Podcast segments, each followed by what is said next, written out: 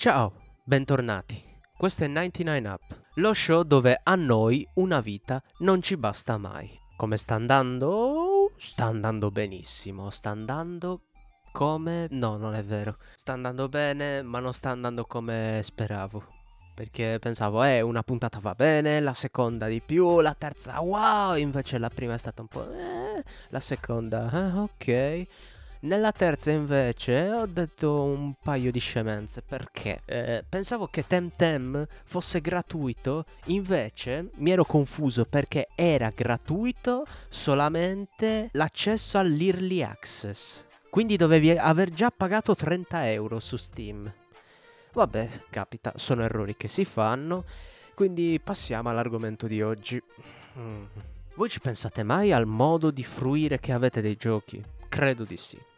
Credo di sì perché se qualcuno vuole prendersi la collectors eh, di un nuovo gioco, ma allo stesso tempo è allettante l'idea di prendere a un buon 30-40% di sconto un gioco in digitale. Credo che i complessi ce abbiamo avuti tutti da questo punto di vista. Sì, esatto, perché adesso non parliamo più del mercato fisico, ma di quello digitale quello digitale che ci permette di scaricare e risparmiarci la rogna di andare nel negozietto di fiducia.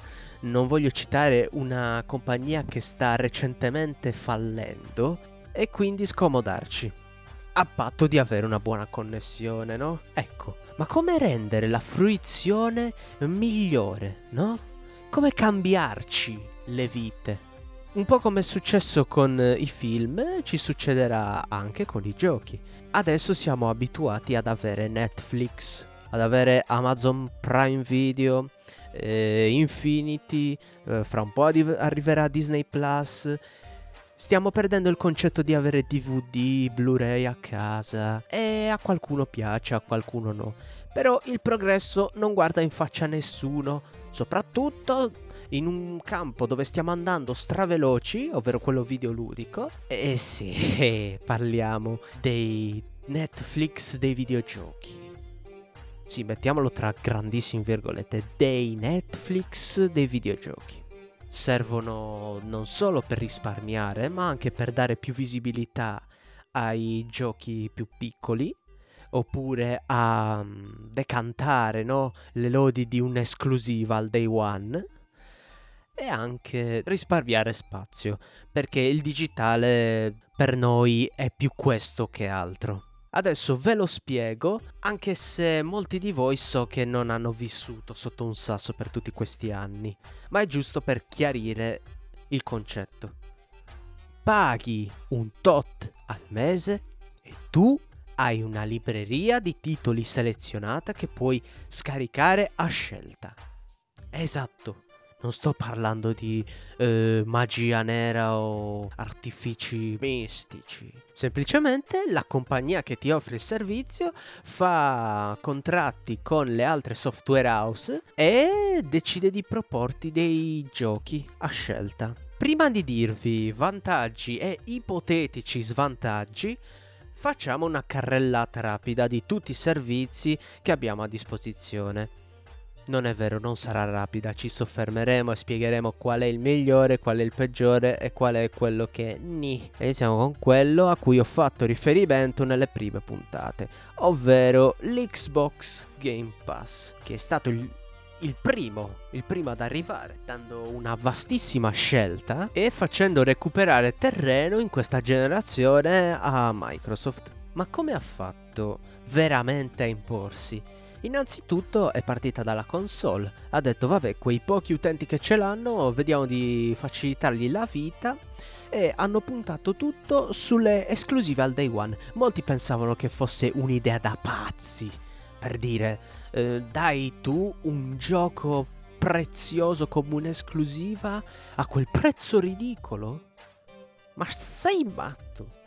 Vabbè, le esclusive che stava dando al day one, non... day one del servizio, eh, non solo quello del gioco. Non erano chissà che... Cioè, a parte Forza, c'era Crackdown 3, c'era... No, no, no, mi sto sbagliando. c'erano e come. Mi sa che c'era anche Cuphead, o Cuphead è venuto dopo. Vabbè, comunque c'erano tantissimi titoli validi. E se ne sono aggiunti sempre di più, di terze parti però. Contate che adesso hanno messo GTA 5 da qualche settimana e c'è stato un boom di giocatori online proprio su Xbox Live ed è ancora venduto a prezzo pieno, eh. Poi se volete prendervi anche i titoli più belli, che ne so, volete prendervi un titolo dell'ID Software oppure volete prendere un RPG figo o magari prendere un titolo dalla retrocompatibilità, quindi giocare un classico 360 original, è stata un'idea non solo disperata, ma anche lungimirante, perché hanno pensato anche al PC. Infatti, puoi prenderti un abbonamento anche che include le versioni, diciamo, light dei titoli PC, quindi non per forza relegati a una piattaforma. Certo, li devi scaricare dal Microsoft Store, però sono come li prenderesti in PC DVD. Con alcuni no. Ad esempio la Master Chief Collection che hanno portato con uh, Halo Reach è un po' più stretta, anche se ti danno la seconda versione che l'abilita alle mod. Inoltre c'è eh, l'abbonamento Ultimate. Vi ricordo che mm, Xbox Live Gold esiste ancora, quindi i giocatori console pagano ancora per giocare online. E che vuoi fare se uno ha console, PC e vuole giocare online con entrambi? Fai un abbonamento a 13 euro al mese. E per dirlo non mi stanno pagando. Microsoft.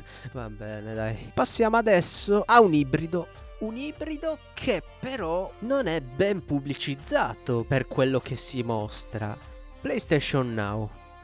Vabbè, non che Sony abbia bisogno di fargli tanta pubblicità al momento, ma pur essendo per la maggiore un servizio in streaming, se tu vuoi giocare Uh, qualcosa in locale, cioè scaricartelo a parte della libreria PS4, lo puoi fare. È la stessa cosa del Game Pass in poche parole. E cosa ti offre? Giochi della 4, della 3 e della 2. Però questa feature che vi ho appena detto riguarda solamente i titoli della 4 e quei pochi della 2 riadattati per la 4. 2, 4, 2, 4. Mi pare che venga per un prezzo leggermente minore al Game Pass, quindi a 10 euro al mese rispetto ai 12 del, dell'abbonamento Ultimate. Poi guardando la libreria e avendo anche più accordi con le software house, più per lo streaming che per... Eh, il digital delivery classico, abbiamo dei titoli che attirano l'attenzione. Ad esempio, GTA 5, quello che ho detto prima, c'era già il day one del servizio. Mm. Quindi se qualcuno era più attento prima, magari riusciva a giocarselo col PlayStation Now di lì, no? Senza doversi prendere la One per forza. Poi abbiamo dei servizi atipici. Atipici perché fanno sempre parte di un'offerta contenente una raccolta di giochi ma se prendiamo il Nintendo Switch Online, lì il focus eh, è quello di dare il multiplayer online, come il Gold o il Plus, perché ti permette di giocare i giochi in streaming di NES e Super NES. Potrebbero introdurre a breve la funzione per scaricarli questi titoli al momento si possono giocare solamente in streaming, ma non è lo stesso streaming che offre Stadia o che offrirà Project X Cloud. Sono giochi leggerissimi. Dai, anche andando online cercando, che ne so, Metroid Emulator Online, lo trovi e lo giochi. Eh, non ci vuole nulla. Eh, lo gira con... Eh, anzi, lo fa girare con un emulatore Java ed è finita lì però ti dà comunque una libreria di giochi a tua disposizione, sempre disponibile a richiesta. Anche per un prezzo niente male, insomma 20 euro l'anno, anche se un po' di dubbi nel metodo di Nintendo per introdurre l'ex Virtual Console. Ci sbrighiamo a mettere anche i titoli 64 GameCube e Wii? Mm? L'ultimo servizio di cui volevo parlare è EA Access. EA Access, o meglio l'abbonamento del male, costa 4 euro al mese e per chi gioca abitualmente a FIFA oppure vuole provare i titoli senza rischiare più di tanto, è un buon compromesso. L'azienda del male ha fatto qualcosa di bene per una buona volta oltre a Jedi Fallen Order. Se chissà per quanto durerà. Va bene, adesso vi ho illustrato le principali piattaforme che abbiamo al momento, potrebbero cambiare, però mi pare ovvio che quella di riferimento sia il Game Pass al momento. Quindi come ho detto prima, parliamo dei vantaggi. Quello che per me è più importante e determinerà la vincita di servizi così nel futuro sono le esclusive. Esatto, perché la console war anche se mi fa schifo dirlo, continuerà, però tutto in digitale. È stato un fulmine al cielo sereno per me, ma di quelli che proprio ti fanno ritornare la voglia di vivere, perché ho potuto giocare Gears 5 subito. Anzi, ho provato la beta multiplayer grazie al Game Pass, o era anche col Gold.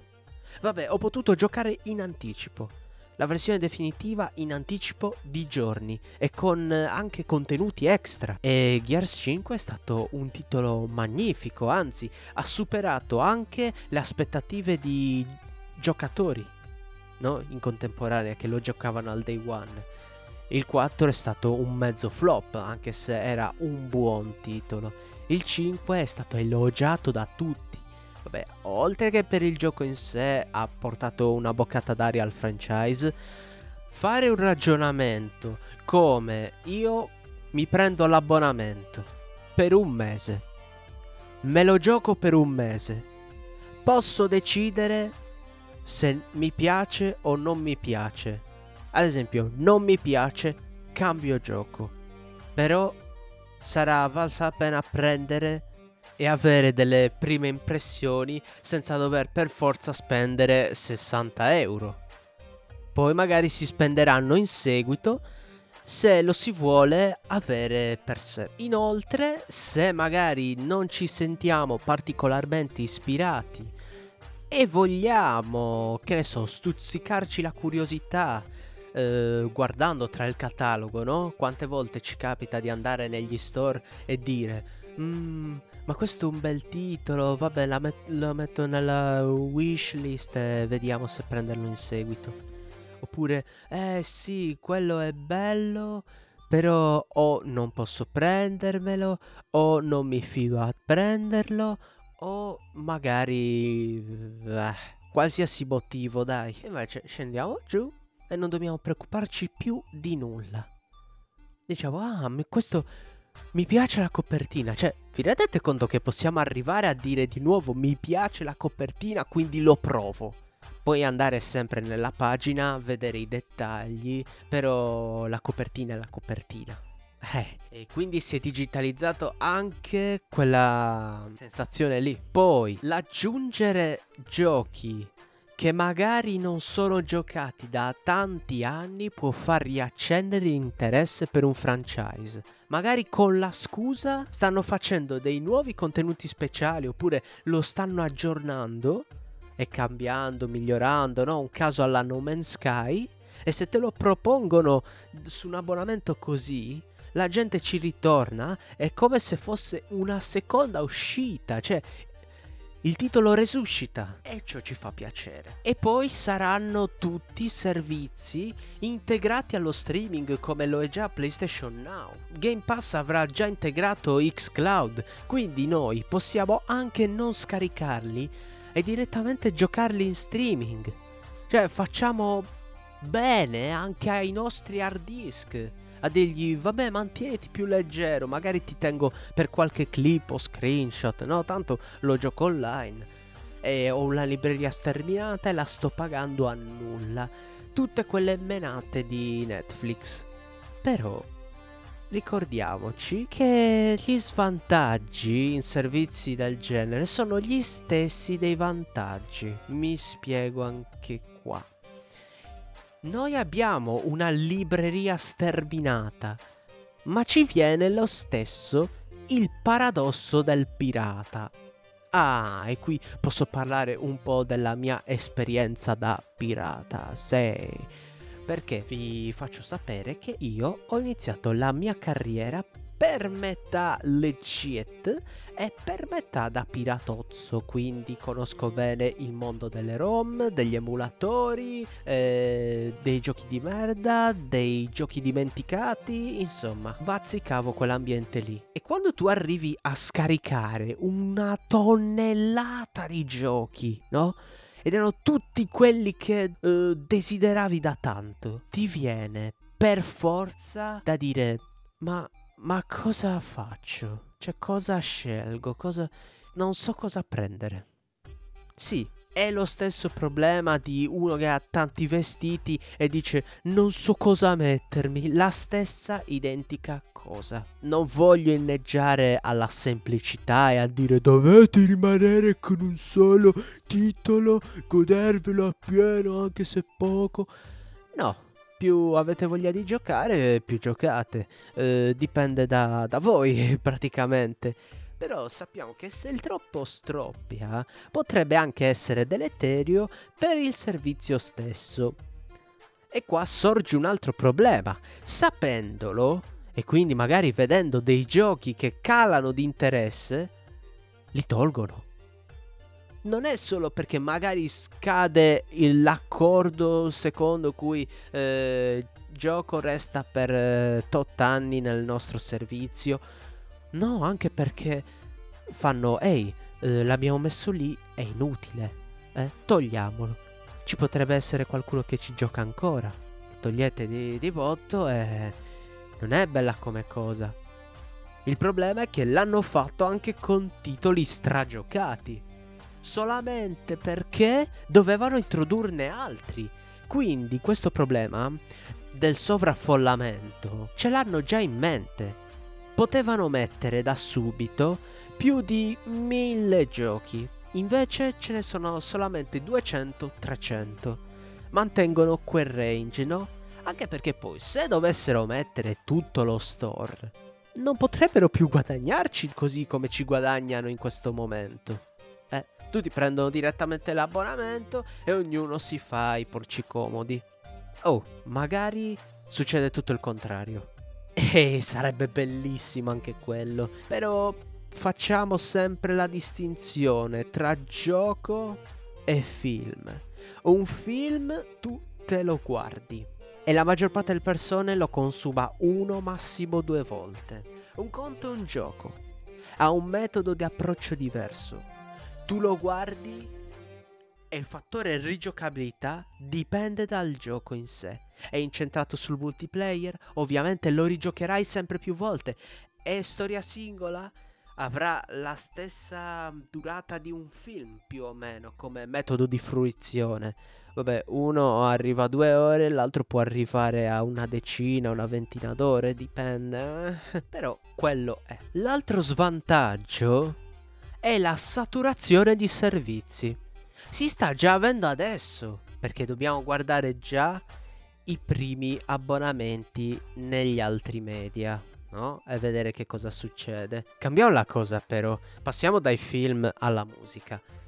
Abbiamo Spotify come abbonamento premium, ma abbiamo anche Deezer, Apple Music, SoundCloud, ehm, come cazzo si chiama quello? Tidal. Ah, ci sono anche quelli degli operatori telefonici, non so se sono presenti in Italia, ma all'estero ci sono. Ci sono quelli dei servizi secondari che magari sono di roba un po' più di aziende medio piccole, no? Ma dai, sono troppi. Che motivazione hai di averli tutti? Una volta stavano cercando di differenziarsi, no? Perché Tidal è la piattaforma che appartiene a Jay-Z.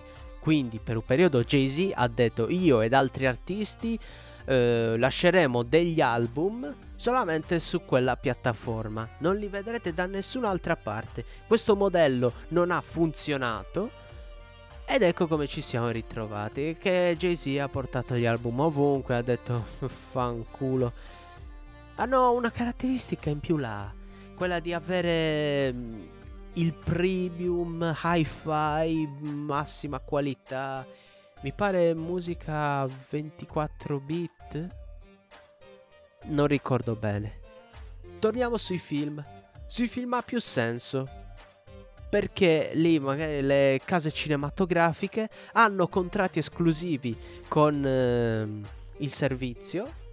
Vedi, anche Netflix ha la propria casa, oppure offre lei stessa la possibilità di fare coproduzione. E qui ha più senso della musica e funziona meglio per l'industria di cui fa parte. Però il problema sorge non solo con la saturazione dei servizi, ma anche con le esclusive stesse se io devo avere eh, abbonamenti sparsi, non è come comprarsi una cosa per sé e te la tieni per te.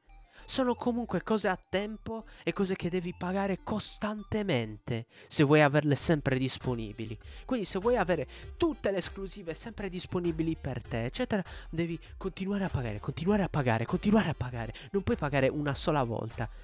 Quindi, se ti stanchi di questo metodo, torni al metodo d'acquisto originario, ovvero quello dell'acquisto individuale. È uno svantaggio derivato dal secondo che ho detto che si possono creare dei piccoli ramoscelli. Abbiamo EA Access. Ma se si crea quell'abbonamento invece derivato, che magari devi pagare in più per avere quel gioco in più, Immaginate, EA Access vi dà solamente i giochi in single player. Per avere i giochi sportivi pagate 1,99 in più. Per avere i giochi sparatutto multiplayer 1,99 in più. E allora pagate di più, costantemente di più. Anche quello scoccia e quindi possono fare termini, e condizioni, tutti i loro giochi burocratici, no? Per incasinarti la vita con gli addebiti, cioè un disastro. Oh sì, ogni volta che devono inventare un nuovo metodo di fruizione è sempre un disastro preannunciato. È successo con DLC, Season Pass, Early Access, adesso succederà con i Netflix dei videogiochi. Non trovo un, uh, un sinonimo adeguato. Che ne dite se li chiamiamo uh, raccoltone? Sì, le raccoltone a pagamento. Oppure c'è già il nome, io mi sto facendo una menata inutile. Chiamiamolo servizio d'abbonamento di videogiochi. È noioso da sentirsi, ma è legittimo, normale, eh, così dice Wikipedia. Eh sì, ho controllato Wikipedia.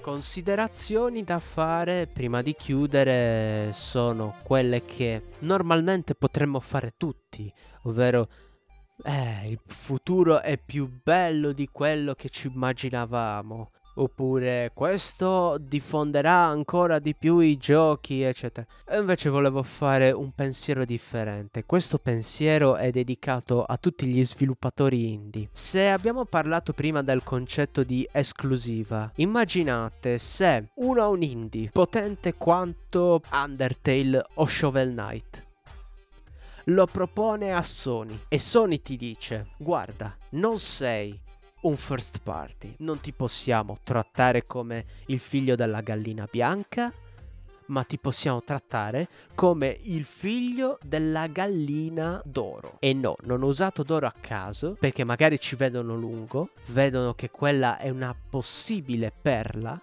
e quello studio che diventa affiliato esclusivo potrebbe diventare esclusivo se il gioco fa successo sulla piattaforma, dare ancora più lavoro e aumentare il prestigio dell'azienda no? che diffonde questo gioco.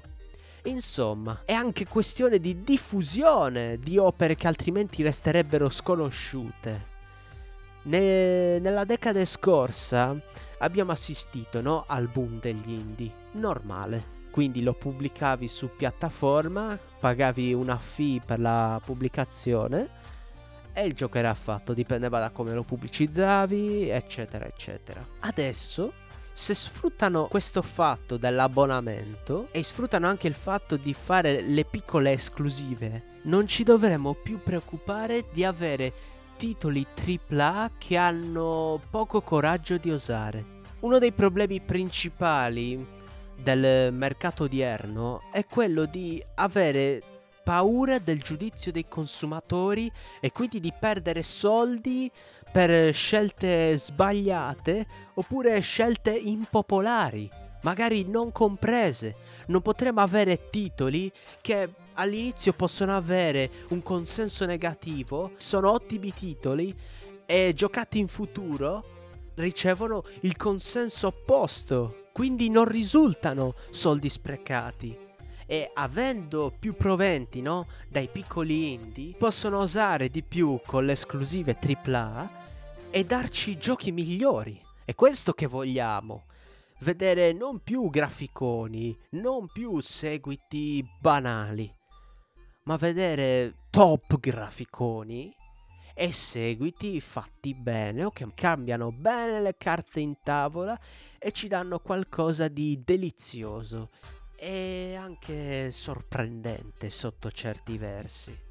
Mi ricordo Egoraptor aveva fatto il paragone tra mangiare patatine e mangiare un dessert. Fate finta che le esclusive AAA siano delle patatine. Adesso Call of Duty, no? È tornato un buon titolo, con un ultimo capitolo che non è dispiaciuto a molti.